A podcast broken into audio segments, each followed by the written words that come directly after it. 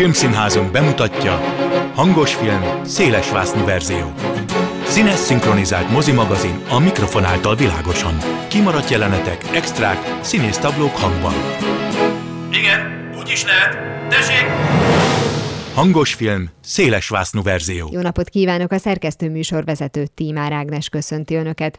A mai adásban a krimi mozifilmes, tévésorozatos és irodalmi múltja után nyomozunk. Az angol teázással tarkított bűnügyi történetektől a bajos hangulatú skandináv krimikig minden műfaj helyet kap. Vágjunk bele! Audio kommentár. A kameraforgás irányának követése. A vonalban Kálai Sándor van velem a Debreceni Egyetem Kommunikáció és Médiatudományi Tanszékének oktatója. Jó napot kívánok!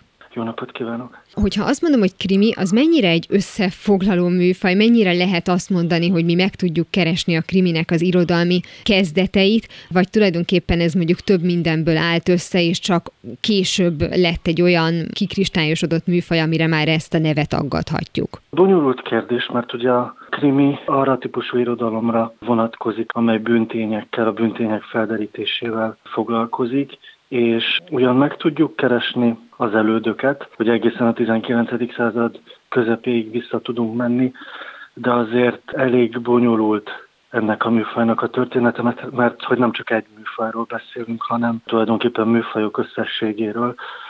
Ugye van az angol száz krimi, ezt ismerjük talán leginkább, és hagyományosan erről gondoljuk azt, hogy ez a krimi, ugye az Agatha Christie féle rejtély megfejtő regény, ami az 1920-as évektől lesz népszerű, de ugyanekkor az Egyesült Államokban valami egészen más típusú krimi irodalom bontakozik ki, amit ugye a hardboiled kriminek emlegetünk, ugye ez a kemény krimi magyarul, és ez viszont egy egészen más típusú hagyományt jelent, és aztán a későbbiekben csak, csak még inkább összekavarodik a helyzet, hiszen lesz majd rendőrségi krimi, suspense történetek, ahol ugye inkább a potenciális áldozatokon van a hangsúly, vagy aztán hogy nagyjából az 1980-as évektől történelmi krimi, tehát bonyolult a helyzet. Egyszerre használhatjuk ezt a terminust, hogy krimi, de ugyanakkor azt is látnunk kell, hogy ez egy sokkal rétegzettebb történet, mint ahogyan azt első hallásra vagy látásra gondoljuk. És mindezzel együtt ki tudunk emelni olyan stílusjegyeket, vagy olyan pontokat, aminek mindenképpen jelen kell lennie, különben nem nevezhetjük kriminek az adott irodalmi alkotást? Hát én azt, azt gondolom, hogy mindenféleképpen a bűn, a bűntény az, az egy nagyon fontos pont, ez, ez az amerikai krimikben is ott van, és aztán nyilván másfelől pedig a, a nyomozás folyamata az, ami, az, amit még szintén ki kell emelnünk. Ez is megvan az amerikai típusú krimiben is, de ugye ott azért megjelenik egy, egy olyan regény, amit mondjuk jobb hiány ilyen bűnregénynek nevezhetünk, ami inkább az elkövetők szempontjából dolgozza fel a történeteket. Például a Postás mindig kétszer csenget című regény az egy ilyen típusú történet, ahol ugye van bűnelkövetés, tudjuk, hogy mi motiválja a bűnelkövetőket, viszont ott ugye a nyomozás az nem egy lényeges folyamat, mert nem ez áll a középpontban, hanem az, ami a bűnelkövetőkkel történik, de valahol a háttérben nyilván itt is ott van a, a nyomozás. Tehát mindenféleképpen kell bűntény is, és nyomozás. Ez egy fontos határvonal lehet, vagy ez alapján is ketté lehet választani mondjuk a krimiket, hogy az elkövető, vagy a leegyszerűsítve a nyomozó oldaláról közelíti meg az adott regény? Igen, igen, ugye bizonyos krimi történetek egy három nagy műfajról szoktak beszélni, ugye a klasszikus rejtélyfejtő az inkább a, a nyomozó oldaláról közelíti meg a krimit, hogy ez az amerikai típusú krimi, ahol azért nyilván nagyon sok olyan szerző van, akinél a nyomozó figurák ott vannak, egy magánnyomozó például Chandler regényeiben, vagy Hammett regényeiben, és ugye van a suspense, ami viszont ugye a harmadik oldalról az áldozatok, vagy a potenciális áldozatok felől közelíti meg. Tehát végül is felfoghatjuk a műfajt úgy is, hogy a, a három fontos funkció hangsúlyozódik ki egy-egy ilyen alműfajban. Említette, hogy ugye akár mondjuk a brit, illetve amerikai határvonal mentén is eligazodhatunk, de nagyon divatosak, vagy legalábbis néhány éve már divatosak lettek az úgynevezett skandináv krimik is, aminek az írott és ugye hát a mozgóképes változata is nagyon kelendő lett hamar. Ez mondható egy harmadik útnak, vagy inkább ez már a korábbiakból táplálkozik, akár mondjuk inkább az amerikaiból? Hát semmiféleképpen nem, nem a harmadik. Ugye ez is egy régi történet, és egy Európában ilyen gyakori változatot találunk itt, mert hogy a skandináv krimi elődjeinek tekinthető egy házas pár, Mai Sjövel és Per Vechlő, akik a 60-as és a 70-es években tíz regényt írtak közösen, és ugye ők, ők részben újságírók voltak, és nagyon erőteljesen baloldali elkötelezettségűek, és ugye számukra a krimi az arról szólt, hogy megpróbáljanak rámutatni arra, hogy mi az, ami a svéd társadalomban probléma. Ugye már ez a 60-as, 70-es években is egyértelmű volt, és ugye a skandináv krimi az csak ezt erősíti fel, hogy látszólag itt olyan, mintha minden rendben lenne, és hogy a demokráciák tökéletes példáiként tekinthetünk az északi társadalmakra, de ez korán sincs így.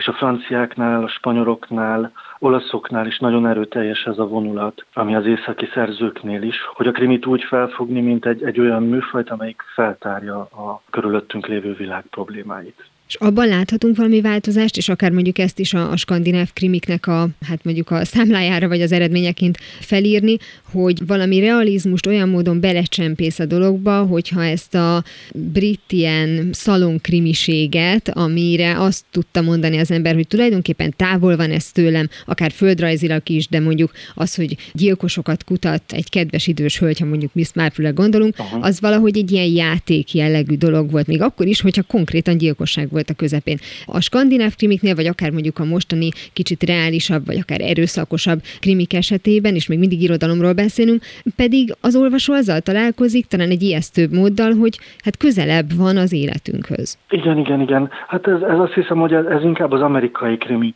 hagyománya, ami, ami viszonylag hamar érezteti a hatását az európai országokban is tehát a második világháború után legkésőbb, és szerintem az európai országok, ahol egyébként is, tehát mondjuk a 19. századi realista regénynek is fontos szerepe van ebben a krimi, azért részben innen is jön, tehát Conan Doyle és mások sokat tanulnak a 19. századi realista regényből, de kétségtelen, hogy ez mindenféleképpen egy fontos hagyomány, és a, a skandináv krimi is ehhez a hagyományhoz tér vissza. Ugye Nesbőék sem csinálnak igazándiból más, tehát ugye Nesbőnél is ott van ez a, ez a nagyon komoly háttér, hogy a jelen problémáit vagy a múlt problémáit feldolgozni. Ugyanakkor azt is látjuk, hogy, hogy ahogyan újraolvassák az utóbbi 20-30 évben Agatha Christie regényeit, hogy azért ott is, ott is a játékosságon túl is van egy olyan csomó probléma, identitás probléma, ami azért arra is rámutat, hogy, hogy azért ezek sem csak ilyen szimpla játékos krimik voltak, hanem kicsit rejtett módon, de Agatha Christie is elrejt ilyen társadalmi összefüggéseket a, a regényeiben.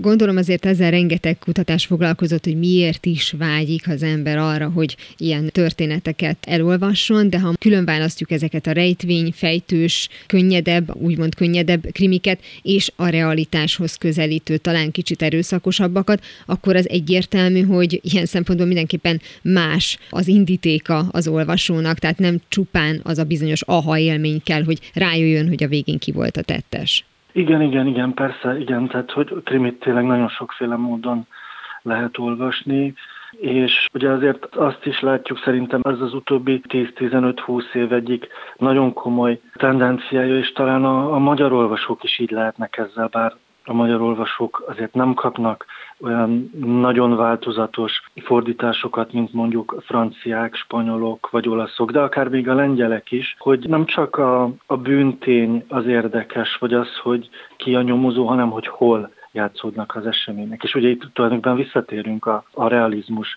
kérdéséhez.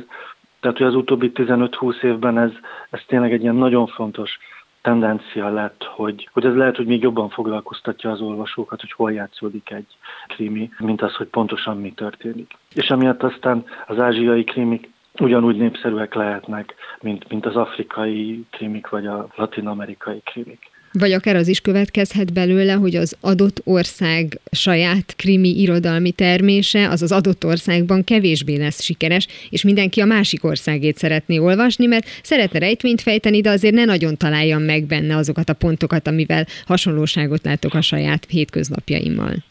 Hát lehet, lehet, de nem tudom, tehát a britek és a franciák nagy krimi olvasó nemzet, és ugye a saját krimi szerzőik is hatalmas példányszámokban adják el a regényeket. Én szerintem az, ami Kelet-Európában hiányzik egy kicsit, az az, hogy, hogy mi talán tudunk úgy közelíteni a krimihez, hogy a krimi az egy olyan műfaj, amelyik valójában problémákat mutat meg, és egy kicsit még mindig az Agatha Christie féle rejtéfejtést kérjük számon a műfajokon. És azért az is látszik az utóbbi pár év magyar krimi terméséből, hogy egyre több szerző van, akik vagy a jelen, vagy a közelmúlt problémáihoz visszanyúlnak. Tehát azért beindul nálunk is az, hogy a krimi az, az, az nem csak egy ilyen könnyed szórakoztató műfaj, hanem itt, itt tényleg komoly, komoly kérdésekkel lehet szembesíteni az olvasókat.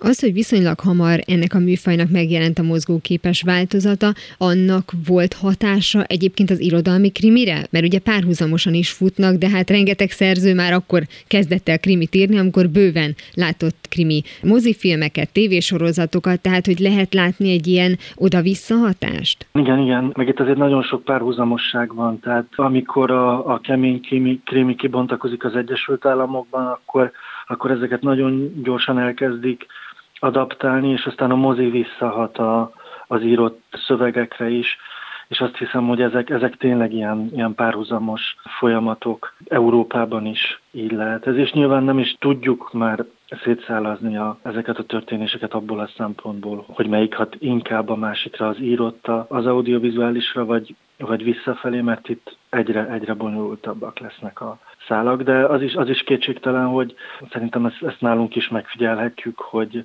nagyon gyakran azért, azért fordítanak le egy-egy krimit magyarra, mert, mert abból sorozat készül, vagy filmadaptáció készül. Ugye hát némi idő elteltével már lehet látni, hogy adott korszakokban mely krimi típusokra voltak leginkább fogékonyak az olvasók, de például azt lehet látni, hogy az elmúlt években mi az, ami a leginkább divatos volt? Mindenféleképpen az egyik a történelmi krimi, ami nagyon komoly tendencia továbbra is, és azért azt, azt látjuk, hogy Magyarországon is, ugye, hogyha Kondor Vilmosra gondolunk, akinek az egényeitől számítjuk igazándiból a krimi új, újjászületését Magyarországon, ugye ő is történelmi krimiket publikált. Ugye a történelmi regényen kereszt keresztül a krimi az, az jobban be tud kapcsolódni az irodalmi folyamatokba. Másfelől nyilván a, a rendőrségi krimi, és itt ugye a skandináv nyomozókra is gondolhatunk, ugye akár a Nezbő figurájára, vagy akár olyan regényekre, amelyekben nyomozó csoportok dolgoznak, és aztán nyilván vannak olyan, hát nem, nem feltétlenül műfajok, de olyan visszatérő elemek, például a sorozatgyilkos történetek, amelyek hihetetlen reneszánszukat élik már legalább 30-40 éve. Viszont ugye ez, ez nem feltétlenül egyik vagy másik műfajhoz kötődő jegy, hanem általában szerintem, nem tudom, négy krimiből kettő, vagy ötből három, az nagy valószínűséggel egy sorozatgyilkosos történet lesz. A krimi az a műfaj, ami feltehetően nem megy ki a divatból, hiszen látunk olyan irodalmi műfajokat, amelyek érdeklődés vesztés miatt egyszerűen eltűntek a palettáról, uh-huh. de a krimi az újra és újra esetleg megújul, de el nem tűnik. Ezt én is így gondolom, igen, igen. És ez részben valószínűleg amiatt van, mert tényleg nagyon gyorsan tud rezonálni a, a világ változásaira, és ahogyan változik a világ, úgy, úgy változik a, a műfa is. Miközben ugye az alapvető hatásmechanizmus az, az ugyanaz, hogy borzongást kelt a, az olvasóban. És ugye ez, ez sem megy ki a, a divatból, azt hiszem, hogy azért olvasunk krimiket, mert ilyen erős érzésekre vágyunk. Nagyon szépen köszönöm. Kálai Sándorral a Debreceni Egyetem Kommunikáció és Médiatudományi Tanszékének oktatójával beszélgettem a krimi irodalmi műfajáról. Köszönöm szépen, hogy mindezeket elmondta. Köszönöm én is. Audio kommentár. A kameraforgás irányának követése. A vonalban Baski Sándor filmes újságíró van velem, szia! Szia! A krimikről beszélgetünk, a hallgatóink az előzőekben már az irodalmi hátteréről vagy előzményéről hallhattak, de hát mi természetesen most a mozgóképes oldalát is megvizsgáljuk a dolognak. Azt lehet mondani, hogy amint már úgymond játékfilmek készültek, akkor a krimi az egy ilyen keresett műfaj volt, vagy voltak műfajilag nem feltétlenül besorolható filmek, és szép fokozatosan kiderült, hogy amelyikben több a bűntény, akkor azt majd kriminek fogjuk nevezni. Azért a krimik népszerűek voltak a, a filmvászon, és ugye ez annak is köszönhető, hogy a a hátterük ezek a filléres bűnügyi ponyvák, és hát a mozi az most is a, a tömegeknek a, a művészete, de a, a filmhajnál még inkább az volt, tehát hogy logikus is volt olyan filmeket készíteni, amik ismert irodalmi előzményeken alapulnak, vagy megtörtént eseményeken, és ugye benne van a bűn eleme, mert az mindig izgalmas, hogy valakit megölnek, vagy valamit ellopnak, és azt ki kell nyomozni, de hát igazából ilyen jelentősebb krimik, már amit ilyen szűk értelembe vesszük kriminek, tehát én nyomozós krimik, azért ezek inkább a 30-as, 40-es évektől születtek csak meg. Ezek valamiféle rokonságot mutattak a film noárral, vagy konkrétan ezek a film noárok voltak? Ez ugye ez olyan kategória, amit így nem határoltak le akkoriban egyértelműen, tehát ezek az amerikai filmek a 30-as évektől kezdődően mind ilyen sötét hangulatok voltak, nagyon borongos világképük volt, a, a jó meg a rossz az nem különült el teljesen, és amikor ezek átkerültek Franciaországba, akkor az egyik francia kritikus csapta ezeket egy ilyen műfaj kategória alá, hogy, hogy film noir, de egyébként mondhatjuk, hogy igen, ezek már, ezek már azok voltak. Melyek voltak mondjuk azok a főbb jellegzetességei, amelyet innentől kezdve, hogyha valaki azt mondta, hogy ő krimit akar forgatni, akkor az betartotta? Hát még nem tisztáztuk hogy pontosan mit értünk krimi alatt, mert azért a magyar nyelvben tényleg elég tág ez a, ez a kifejezés, mert ugye ha a legtágabb értelme veszük, akkor ide tartozik minden, amiben valamilyen büntény áll a középpontban, és nyilván keveredhet más alműfajokkal is, mondjuk a thrillerrel, a komédiával, a drámával, és hát ugye van a legszűkebb értelemben vett krimi, amikor a, a, a nyomozás a leghangsúlyosabb elem, függetlenül attól egyébként, hogy most egy hivatalos nyomozó a, a főszereplő, vagy akár egy magándetektív, vagy egy civil, és nyilván a utóbbiból azért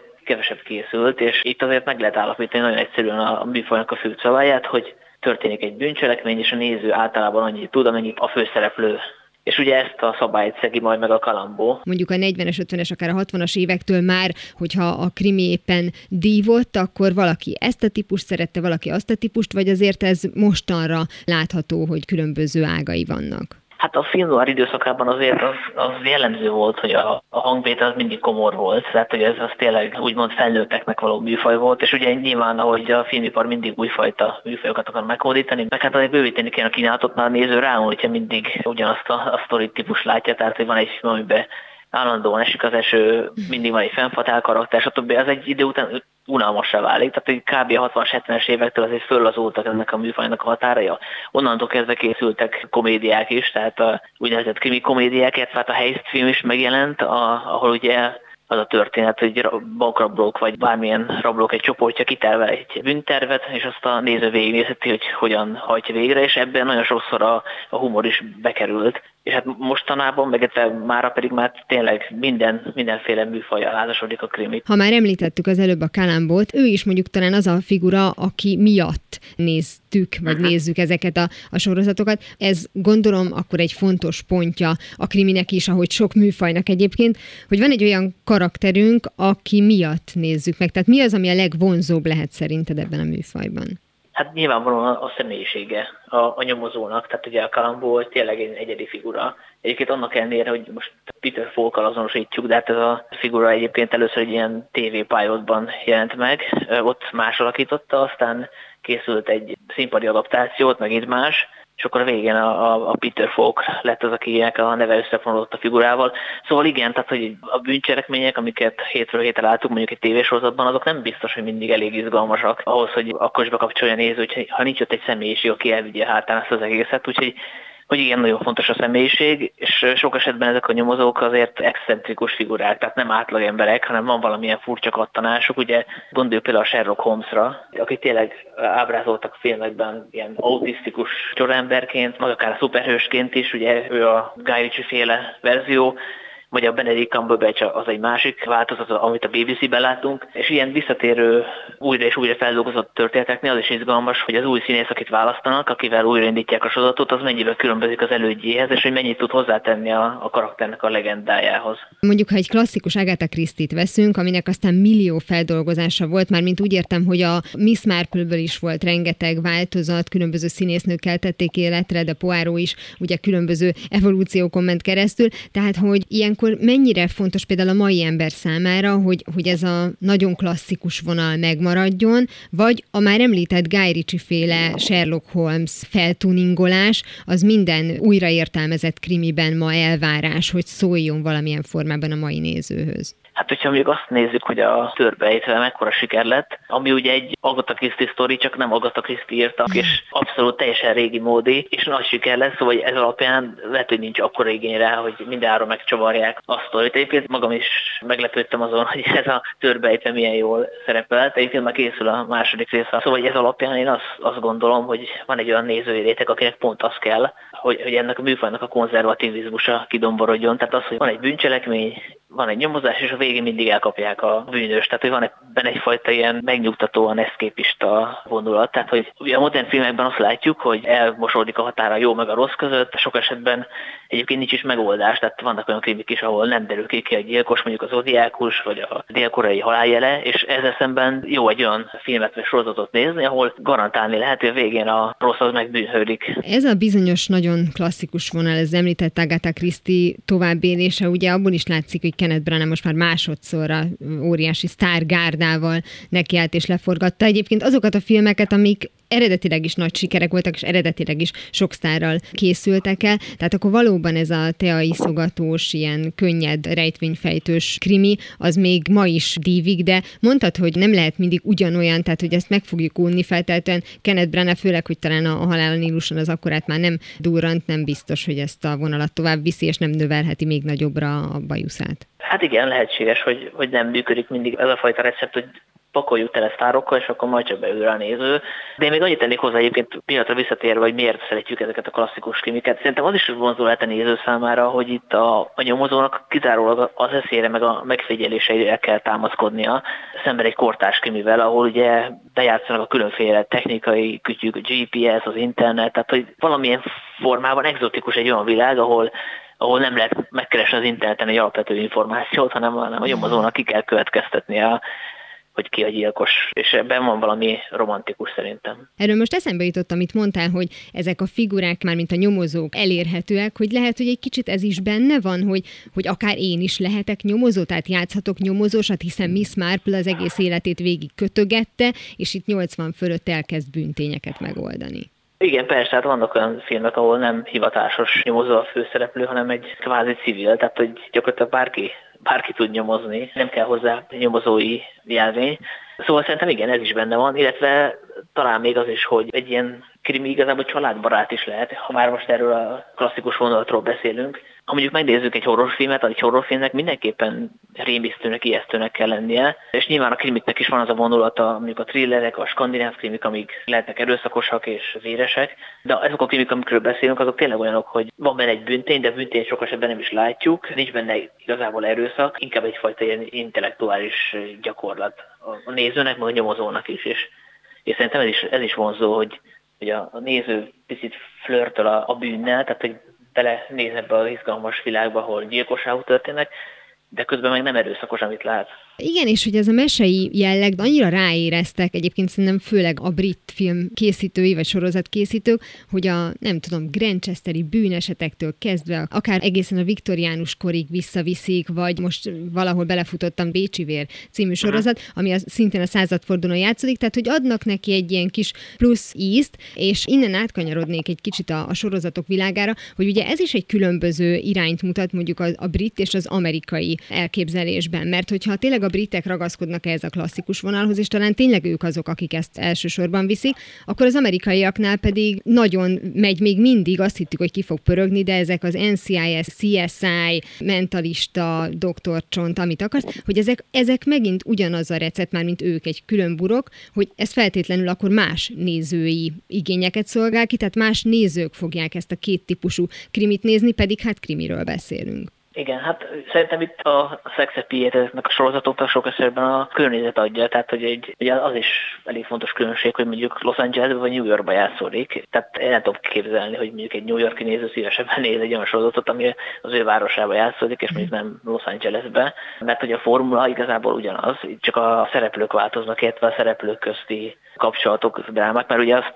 azt is hozzá kell tenni, ezekben az amerikai típusú sorozatokban azért eléggé beleviszik a magánéleti szállat is, tehát hogy van ebben egyfajta ilyen szoppenoperai elem is, tehát hogy a bűntények általában lezáródnak 40-50 perc alatt, de van egy ilyen áthúzódó magánéleti szál, ami, ami szintén érdekes lehet. Korábban szóba került azért már említés szinten a, a skandináv krimi, és amellett semmiképpen nem mehetünk el szó nélkül. Néhány éve robbant, sőt most már azért jó pár évvel az irodalmi világban is, meg aztán nyilván a filmes és a, a sorozatok világában is, az, az úgynevezett skandináv krimi. Mennyire van ez még jelen? Tehát látunk valamiféle hanyatlást, tehát hogy ott, ott is lehet valamiféle recept, valamiféle önismétlés, vagy azért az egy olyan különleges világ még mindig, hogy abból is bármennyit lehet csinálni? Hát ugye a skandináv krimiknek az a jellegzetességük, hogy sokkal inkább szólnak a közegről, az adott társadalomból és a politikai viszonyokról. Szóval, hogy igen, tehát hogy ameddig magunkra ismerünk ebben a világban, addig szerintem van, van relevanciája, hogy mostanában készülnek-e skandináv krimiken alapuló filmek olyan számban, mint mondjuk 5-10